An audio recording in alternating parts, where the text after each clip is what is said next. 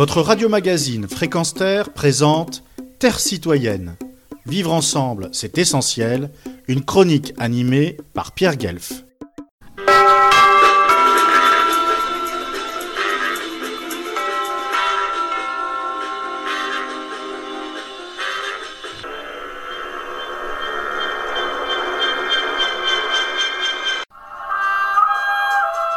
Les amoureux de la radio, du moins les plus anciens parmi eux, se souviennent encore de ces émissions mythiques. Vous êtes formidable de Pierre Belmar, La Question, magazine qui osa porter la torture en Algérie à l'antenne, Salut les copains de Daniel Philippaki qui, au-delà du mouvement yéyé, fit connaître le rock en France, ou, pour ceux qui aiment le jazz, qu'il animait aussi en compagnie de Franck Teno.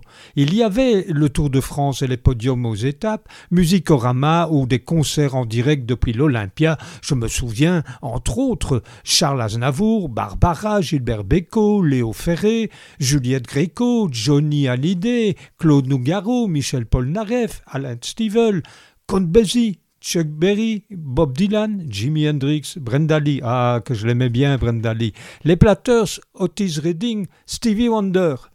Et puis Comment ne pas citer les campus de Michel Lancelot qui invita Lanza del Vasto, une figure marquante de la non-violence.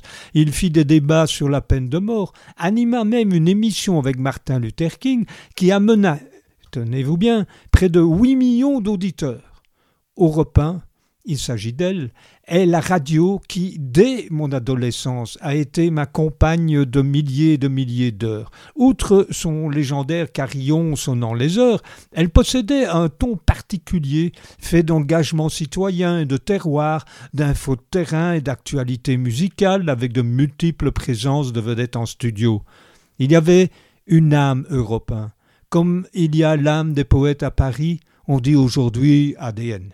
À l'époque, des années 50 à 90, Europe 1 était la star des radios francophones. Elle était régulièrement sur le podium des radios françaises les plus écoutées et fut même en tête en 1976.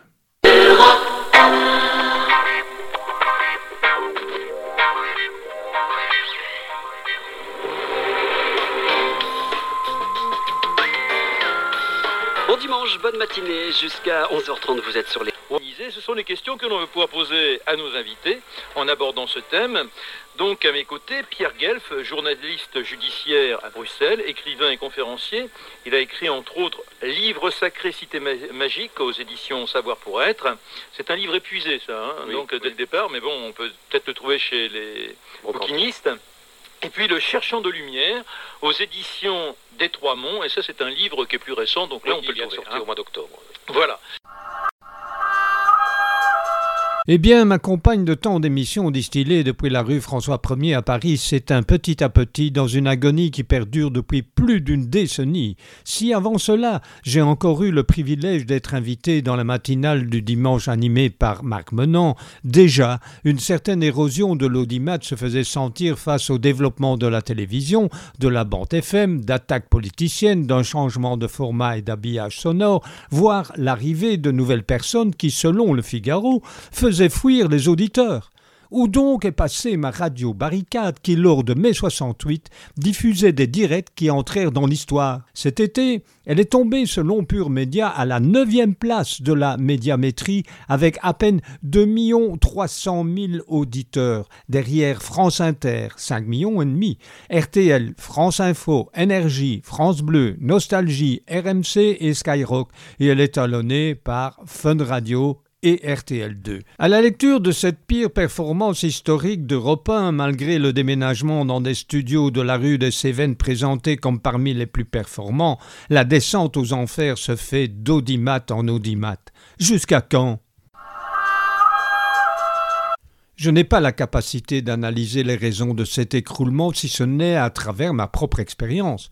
Depuis quelques années, je n'écoute plus qu'épisodiquement cette radio, une écoute en forme d'espoir, celui de retrouver l'âme d'antan de la station. Mais les quelques heures écoutées par-ci, par-là, ne me forcent pas du tout à me brancher à nouveau de manière régulière sur Europe.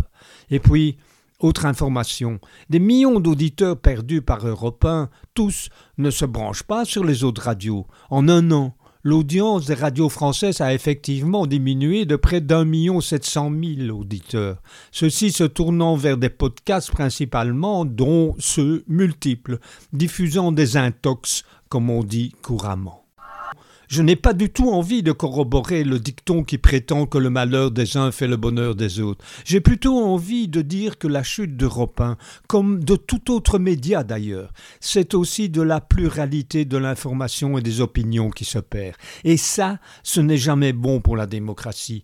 C'est de la liberté d'expression qui s'étiole et qui laisse la place aux fake news qui pullulent sur les réseaux sociaux, entre autres. Écoutez donc les théories du complot qui en découlent, et vous serez malheureusement convaincu. Retrouvez et podcastez cette chronique sur notre site fréquence